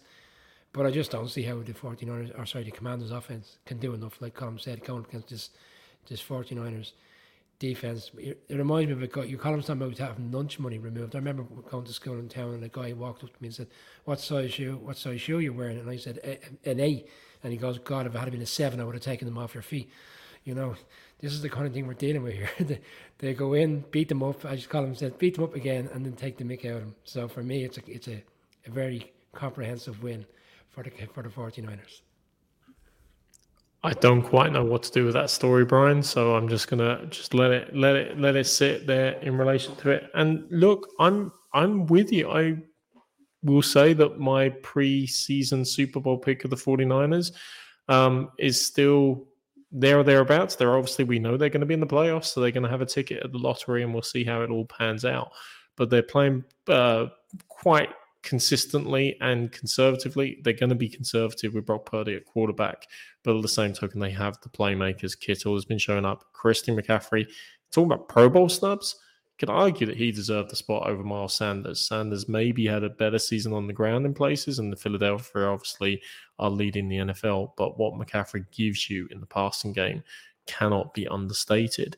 Um, overall, yeah, it's a bit more about the, the 49ers. I'm going to focus rather than the Commanders because let's face it, that defense for the 49ers has given up a maximum of 17 points in that seven game win streak. That was even against the Dolphins. Do I think this uh, Commanders offense is as dynamic, exciting, capable of dominating a defense like this to the same level? No. Do I therefore still have great belief in with that suffocating defense and enough playmakers on the offense the 49ers will go to an eight game winning streak? The answer to that is yes. Yes, I do. So the 49ers to keep that momentum up. The Commanders will still be there or thereabouts, but Seattle and Detroit fans will rejoice. Giants fans will try to get some more breathing room, and the wild card drama will continue anew after all the Christmas presents have been divvied up. Um, speaking of Christmas presents, Brian, has anyone any uh, lovely comments or Christmas gifts uh, worth sharing and discussing? OBJ oh, in a manger, no crib for a bed. The little Lord Jerry signed him instead. Fred, we we thank you for that. Although Lord Jerry was referring to the fact that it was unlikely uh, during the week in a press interview that he would be signing OBJ at this stage. So we will we will see. He's changing his mind by the, by the hour. Well, last week he said he was signing them, and then during the week he said he wasn't signing them. So I don't know. He's just playing silly buggers at this stage. Um, that's about the extent of it. No, no, here's from, from uh, Keith. To a baby slip a screen. Uh, uh, yeah, very so Santa baby, yeah, yeah, to a baby slipper screen to J.R. Tyreek for me. I, very, very inventive, guys. We're loving it. Loving the, the Christmas themed tunes uh, being presented. Anything on the football, Brian, or is everyone just enjoying the Christmas tunes? Everybody's no? just enjoying the Christmas tonight. Hey, it's very that's what it's all about. You, you, set the standard, Mark. You asked for the for the songs that they're given to you. You can. I did. They give they they're giving us what we want. So, like, I mean, hey, it's all about the Christmas spirit and enjoyment. Look, um, that does bring us, um, and we're gonna. With three games to go, guys, and we'll wrap up the other two in a moment. But I think we do need to spend some proper time on, to me, what is the game of the week uh, the Eagles at the Cowboys. If the Cowboys have any designs, of course, on the division title, this is an absolute must win game. Um, but the Eagles obviously have a great clinching scenario in this regard because they can, of course, clinch not just their division, but indeed uh, the number one seed as well from the NFC. However, they are not starting with Jalen Hurts. They are going to be starting with a different sheriff in town altogether. The moustache, the magic. We started with magic. It's Minshew magic, Colm. Gardner Minshew is going to start a quarterback for the Eagles. Can you feel the excitement? Can you feel the love tonight, as Elton John and Tim Rice would want you to sing? Um, obviously it loses a little bit of its sparkle and its sprinkle of uh, magic dust because of the change at quarterback but this is still going to be a monumental matchup between these two teams. Yeah i, I think it will. I mean i mean fred, uh, fred is is expecting the cowboys to win by 10 I, have seen a lot of the consensus seems to be around the cowboys and yeah, okay, they're, they're missing Jalen Hurts, and I'm I'm a big Jalen Hurts fan. I've been a fan for a while, but to me, the Eagles still have seven Pro Bowlers going out there uh, against them, and Gardner Minshew is a decent backup. Like uh, up until um, you know Trevor Lawrence took the step that he needed to, you know, when you compare the, their stats, like he's not a franchise guy, but he's the absolutely top tier of the backups and and I think what may what I haven't seen spoken about enough is um, Gardner, uh, Gardner's um, college coach was Mike Leach. Uh, you know, um, and obviously another sad passing, a man you know who who went very suddenly. Um, I, I think you saw Gardner gave a eulogy at his uh, funeral, uh, you know, as funeral as remembrance uh, earlier in the week. I think that could be huge for Gardner is a little bit in some ways, in some ways like Baker Mayfield, guys who play better when there's something on the line, where there's a chip on the shoulder, or where there's a point to prove. Um, and and to me, like there's not going to be any fear for Gardner Minshew going up with you know even going in against the Cowboys. You know he he has done it, and he he will want a point to prove. Now for the the Cowboys we talked about it last week. I I would say Mike McCarthy and Dan Quinn when Micah Parsons made the stupid comments on the Von Miller podcast. Um, and then came out afterwards and said, "Oh, I, I said lots of other things." Like, yeah, but you still gave the Eagles all sorts of ammunition, and then you went and you lost to the Jags, and deservedly lost to the to the Jags. The Cowboys are obviously going to be more motivated because they, they need they need it um, uh, more. Although I, I, do agree with Fred that even if they get the win, I think that the number one seed is gone. Um, but I just think that this Eagles team are going to be because of Parsons' comments, because Gardner has um, his his college coach uh, that he he'll want to you know prove a point for. I'm going to say that I, I I disagree with Fred and I disagree with a lot of the other pundits. And I think that the Eagles can go into Jerry's world and they can get a victory. Brian, you love these two teams. Just uh, tell us how much you love each of them and how excited you are to see these two teams continue in their winning ways. Last week's defeat for the Cowboys was monumental. And the reason being, Hurts is a sprained shoulder. Okay, if this game had, if the Cowboys had have held on to that win last week, seventeen points up, they would be playing one game out of the division lead, and with an opportunity to win this game, and not only win the game, be the number one seed because they have the tiebreaker over the Vikings at two. So it's it's an absolute disaster from the fact he lost this game because he would have Hurts having to play now this week with the injury. Who knows if he would have been right? And you would see a scenario where the Cowboys would go and win the game. And after such a big season for the Eagles, then to not be the number one seed and not win the division would be an absolute disaster. I agree with Colm. Like as much as the Gardner Minshew storyline this week, as you seen the book the bookmaker, for example, it was one, minus one point with the Cowboys. As soon as Minshew was confirmed as a starter, it went down to minus six. But they're still playing all their starters elsewhere. Like they still got one of the best offensive lines in the league. And people are saying, well, they're relying on the run game. They get Sanders and they get uh, Scott involved. I think they'll come out thrown. I think they'll go after this Cowboys secondary. Since Anthony Brown went out for the season, since Jourdan Lewis went out injured for, for large parts of the season, and Diggs is great with the interceptions, but you know on the back end he can be exposed. You saw last week Trevor Lawrence 503 yards. I know Minshew's not that level, but he's capable to go out with an offensive line that keeps him upright to go and put big numbers up on this on this Cowboys um, defense. And offensively, Dak, this is a big game for Dak. They're in the playoffs. We know who the likelihood they're going to play. In terms of be the NFC South, but he has to come out and play a really secure game. Like last weekend, some of his interceptions were, were really poor, and we saw against Texans as well. We prior to that, they need a big game from him. I'm I'm not bought in on this Cowboys team winning this game easily. I I'm going to pick the Eagles as well. I think the Eagles will do enough to win the game and secure a number one seed. And the people are saying Jalen Hurts won't play for the remainder of the season. That would be a concern for me. You go five weeks before he steps on the field again in a playoff game, and there's a real um, piece around why the Eagles want to win next week as well because they're playing the Saints, and if they beat the Saints next week, they only better their draft position because they have the Saints number one pick come April as well. The wheels within wheels of the story, Brian. The wheels within wheels. Um, yeah, like this the Eagles team has not just been Jalen Hurts. I mean, does losing him matter? Of course it does. He's been such a threat, both with his feet as well as some uh, beautiful balls. Even just the timing that number one uh, starter has with the starting offense uh, is not easily replicated. But Gardner Minshew is one of those characters of the NFL. I mean, the argument that his mustache got its own media deal um, has been proved wrong. But if he suddenly, you know, ran out of this game and started singing karaoke, "All I Want for Christmas Is You," sorry, I had to get Mariah in there somewhere. Um, it, it, wouldn't surprise us. He's a bit of a character, and he is not going to be overruled by the scenario.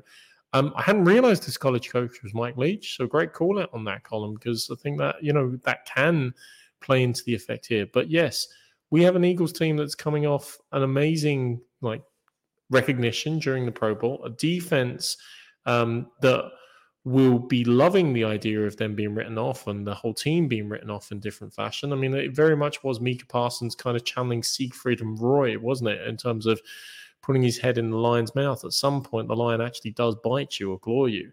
And it does have a bit of that feel that, yes, they got clawed last week at Jacksonville, but maybe that pain is not yet over. I don't know. I, I'm hoping, and I don't think really that this is just a reaction to last week. I think we all have a little bit of doubt over the Cowboys, a little bit like the doubts we were expressing around the Vikings earlier. And I thought I was going to be a lone wolf, but remarkably, we are going to have a clean sweep of us all going for Gardner Minshew to lead the Eagles over the Cowboys in Jerry World. I cannot wait to see what Fred, our resident Dallas Cowboys fan, is going to post up in a comment. Um, Fred, just try to keep it reasonably clean. Reasonably clean is all we ask. Um, but yes, the Eagles, they've been that good. So I will go with the Eagles as well. Gents, two quick games to wrap up really quickly. Uh, Raiders uh, at the Steelers. Uh, you know, um, we started the show talking about the sad passing of Franco Harris. I mentioned obviously the immaculate reception. This these are the two teams that were playing in that particular game.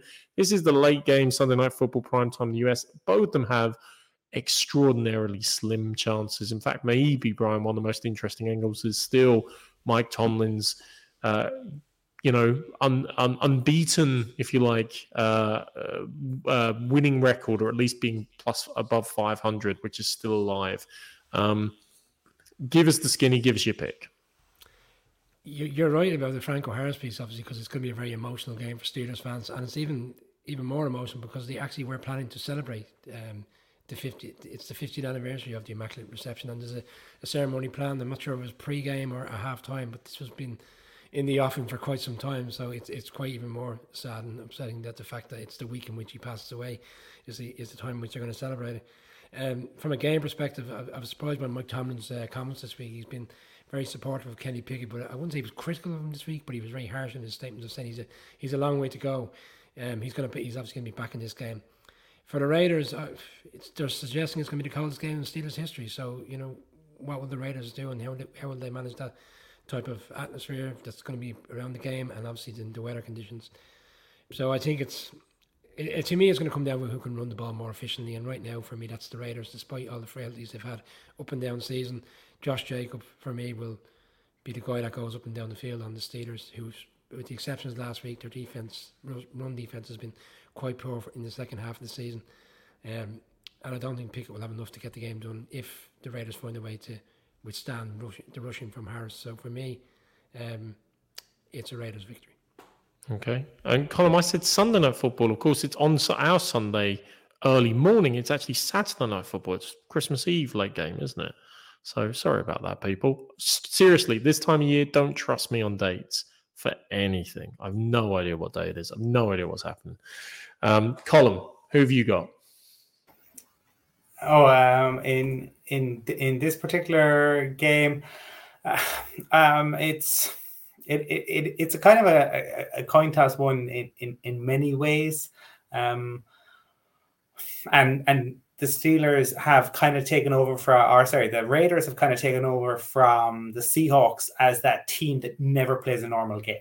You know that that um, that meme that uh, and that was said about the Seahawks for years, and that was the case with the Seahawks. But this year, it is absolutely uh, the the Raiders. So I could see the Raiders going in and, and uh, you know winning. I could equally see the Raiders going in and, and laying a complete egg after last week. I'll, I'll go with uh, Magic Mike because I, I, I want to see him keep the the streak going. So for that reason, I will I'll go with it. Um, but it is not said with a great deal of confidence. I'm going to keep it reasonably simple. I think the Raiders have the better players. I think they've got the better running game. I think they've got the better passing game. I think they've got the better quarterback. I think they've got the, well, maybe not the better defense. Steelers have the better defense. However, the Steelers are going to ride the emotion of uh, the Franco Harris passing. They're going to use that as fuel uh, locally. And secondly, just on a point of principle, I am not picking the Raiders for the rest of the season after last week. I'm just not picking them. I don't care who they're playing. They could be playing the Texans with one hand tied behind their back with, I don't know, Nathan Peterman at quarterback. And I will still just pick against them on a point of justice and principle. Um, speaking of picks, before we get to the, the Green Bay and Dolphins game, Brian, how are we looking on the season so far in terms of our picks? Well, this is last week's end, last weekend's picks, Mark. Um, you were ahead quite comfortably on myself and Colm, but you only got nine last weekend. Myself and Colm got 11 out of 15, so we're slowly, slowly catching up. But uh, there's going to be a big shift this weekend, judging by some of the picks this evening. But uh, last weekend, where I suppose just looking there, you went with the Ravens, me and Colm picked the Browns. I went with the Giants, you all picked um, the Commanders. Um, big shock for the Cowboys. We all went Cowboys. We all went Chiefs. That was obviously a tighter game than we expected. I went with the Raiders, Mark, and they won in that crazy game. I, I noticed that, Brian. You didn't have to talk about that again. You did just didn't have to bring it up. And, and Colm got a good one there. He went Saints uh, over the Falcons. We both went with the Falcons. But look, tight, tight at the top with a couple of weeks to go. Tight at the top. That's what we'll say. All right. Um, speaking of the final game to wrap us all up, then um, the Packers and the Dolphins uh, Colm. Um, do you want to take us through this and see where we go to in terms of wrapping up uh, all 16 games tonight as well? Fun and games.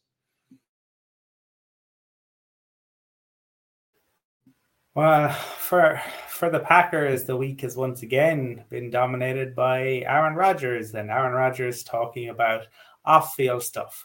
Um, uh, Kalyn who we have had on the show, uh, did a, a, really interesting piece where she spoke to a number of former, uh, former and current Packers players about learning Aaron Rodgers' hand signals and it was a piece where she told kind of gave insights into it how it works why the why Rodgers does it how often they change it so that no even if a player leaves and goes to another roster um you know they're not they're not able to to pick up on it.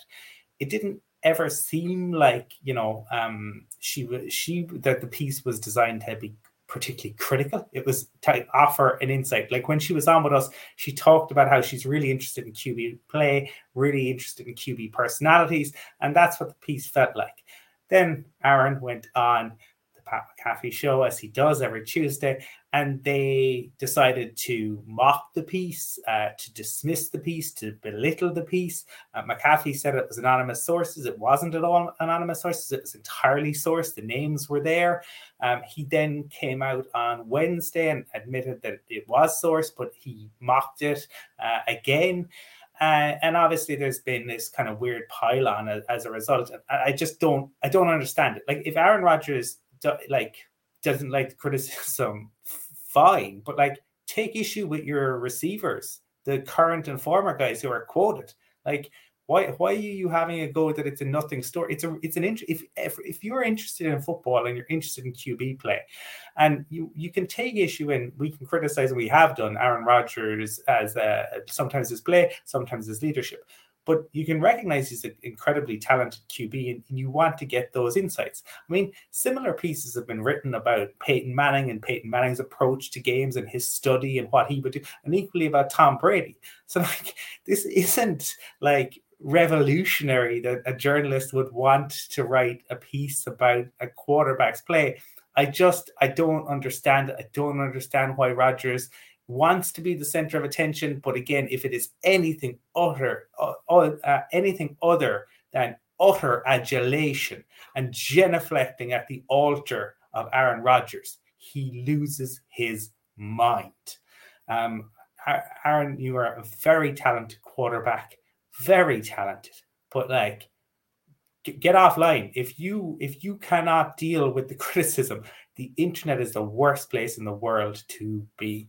Uh, that said, this game, um, they will make it difficult for the Dolphins, but the Dolphins, coming off the back of three road losses, absolutely have to get a win. Um, and I'm going to say that they will have an, enough to, to do that. Um, but the weather is meant to be a lot more like Green Bay than it, uh, than traditional Miami. So that is something to keep an eye on, certainly.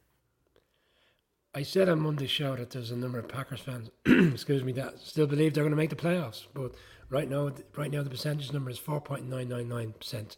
They need a lot to go their way, and I think this weekend, in, in particular Christmas Day, is where it all ends, and they can put that, that kind of narrative to bed. I think the Dolphins will win this game comfortably. I'm just loving the idea and the sight of Colm going on a great little rant with the moose ears. Um, it really, it really made it, Colm. I'll just say, I, I, I, was trying to take it seriously, and then the, the years were going. It was great. Um, in terms of this game, yeah, I'm, I'm with Brian. The Packers have been too inconsistent. They haven't performed on offense sufficiently. They haven't performed on defense sufficiently either. That's an underrated aspect of their poor season this year. Um, and I have the Dolphins continuing to try to keep that AFC East competitive with the Bills, further securing their own position. And Colm, you rightly called out three road losses in a row. They've got to prove they can win on the road because it looks very likely they'll be on the road in the playoffs, and that will be key in relation to it. Uh, Brian, one quick point final from you before we wrap up. I had to double check the screen there because it's normally you, Mark, that's on the Aaron Rodgers uh, rant uh, over the course of the last three years in which we've been doing the show. So maybe it was nice to have a change and hear Colm vent his anger at the frustrations of Aaron Rodgers and how he goes on. But uh, I do agree with everything in which Colm has said. So no need for you to have a rant for the remainder of the season when it comes to Aaron Rodgers. That's fine. I'll I'll just rant about the Raiders instead for a change. Um, for the observant among you, we actually only covered 15 games. The Chargers, the Colts, Monday Night Football. We haven't got to. We will look to put out some material in relation to that come the end of the season. The Colts, um, should we say, don't want to be winning uh, apparently at any point in the game other than the very end because who knows what the comeback will be. The Chargers on a great roll. So uh, and we'll the Colts are now on their third QB of the the year, uh, probably because they want to get off the hook on paying Matt Ryan. But my goodness, uh, some of some of the ways that teams are run around the league. The NFL came out uh, that about like how much was being spent in terms of replacing head coaches yeah well this yeah like the the league needs to look at itself. Uh I, will have i'll have another pop at him brian. Uh the owner of the giants had a go about players and about taunting. Uh have oh, the owners need to take a real look at themselves and some of the decisions that they are making. Utterly embarrassing and they're getting involved in football decisions when they shouldn't be. Yeah. Ha- have a Merry Christmas, Colm. The, the, the, the, the Colts and the Panthers, both on the second head coaches of the year and their third quarterbacks of the year, they are in a, a race clearly to try to get the, the highest possible number. There's there's a great thing, um, you know, the six degrees of Kevin Bacon. There's also a six degrees of Paul Erdos, who's a famous mathematician who published so many papers. And there is actually a thing called the Bacon Erdos number, which if you've got someone like Natalie Portman, who's an academic as well as being an actress, the lowest number of degrees of separation between both of those people. The Colts and the Panthers are trying to get the Colt Panther sequence of uh, inconsistency, instability, and just pure chaos uh, this season, and they're in a, a race to the bottom in in that regard. Um, Gentlemen, it has been an absolute joy as always. I wish you, all our listeners and viewers, all the merriest of Christmases. May all your heartbeats be white, or may all your Christmases be white. That's how the line lyric goes. Want to thank you for your company tonight. Thank everyone for watching and for bearing with us through a lot of Christmas games to talk through. Um, don't ask me when they're actually on. Please look that up because I have no clue. I don't know what day it is. I don't know what's happening. I'm just going to have food put in front of me and eat, is my plan. Also, want to thank our sponsors, as always, at Cassidy Travel for their continued uh, support. And Merry Christmas, everyone, I think. Merry Christmas. Happy Christmas, everyone. Nolly Conagwiv Galair, and we will see you all uh, after Christmas, where we will be back to discuss, uh, debate, and preview the next set of games. Happy Christmas, guys.